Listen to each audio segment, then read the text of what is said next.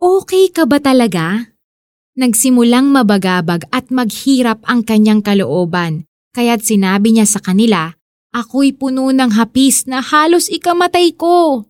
Lumayo siya ng kaunti, nagpatira pa siya at nanalangin, Ama ko, kung maaari po, ilayo ninyo sa akin ang kopang ito ng paghihirap. Mateo 26 verses 37 hanggang 39 Naranasan mo na bang magpanggap na okay ka kahit hindi naman talaga? Na may nagtanong sa'yo kung kumusta ka tapos ang sinagot mo ay, okay lang naman ako, pero alam mong hindi iyon totoo. Marahil, marami sa atin ang nakaranas na ng ganito. Hindi mo mailabas ang tunay na nararamdaman mo dahil natatakot ka na mahusgahan ng mga tao sa paligid mo o kaya naman ay walang gustong makinig sa'yo. O baka naman nahihirapan ka dahil mataas ang expectations ng mga tao sa'yo kaya napipilitan ka na lang magpakita na malakas ka at okay ka kahit sa loob mo, durog at basag ka na.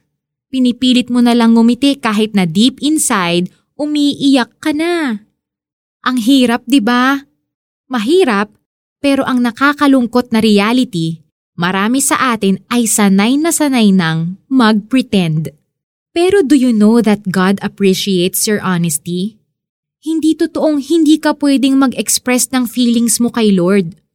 Hindi rin totoo na dapat okay ka lagi sa harap ni Lord. You may be surprised to know na gustong gusto ni Lord ang mga taong lumalapit sa Kanya ng basag at honest sa kanilang feelings. In fact, sa Bible, mababasa natin na si Jesus mismo ay naging honest sa kanyang nararamdaman.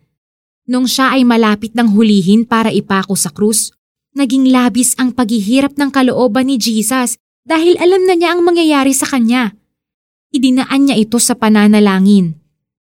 Ama ko, kung maaari po, ilayo ninyo sa akin ang kopang ito ng paghihirap. Parang sinasabi niya na kung pwede lang ay hindi niya iyon pagdaanan. Dahil sa sobrang hirap nito emotionally para kay Jesus, naging dugo ang pawis niya. At hindi lang yon, naging honest din si Jesus sa disciples niya. Sabi niya, ako'y puno ng hapis na halos ikamatay ko. Mateo 26 verse 38 Pagod ka na bang magpanggap na okay ka lang? You don't have to hide and pretend. Pwede mong ibuhos lahat ng yan kay Lord at hindi ka niya huhusgahan. Alam niya exactly kung ano ang pinagdadaanan mo at nauunawaan ka niya dahil 2,000 years ago, pinagdaanan niya rin yan. Oh, ngayon ha, mag-pray na tayo. Lord, thank you that I don't have to pretend that I'm okay and that I can be honest with you. I surrender all my pains and brokenness to you. And as I do so, I ask that you comfort and heal me. In Jesus' name, Amen. So next time na gagawin mo, as you pray, maging honest ka kay Lord. Tell Him everything. Maganda ring magkaroon ng journal kung saan pwede mong isulat lahat ng feelings mo, then ask the Lord to help you overcome those unhealthy feelings. Nagsimulang mabagabag at maghirap ang kanyang kalooban, kaya't sinabi niya sa kanila, Ako'y puno ng hapis na halos ikamatay ko. Lumayo siya ng kaunti, nagpatira pa siya at nanalangin. Ama ko, kung maaari po, ilayo ninyo sa akin ang kopang ito ng paghihirap.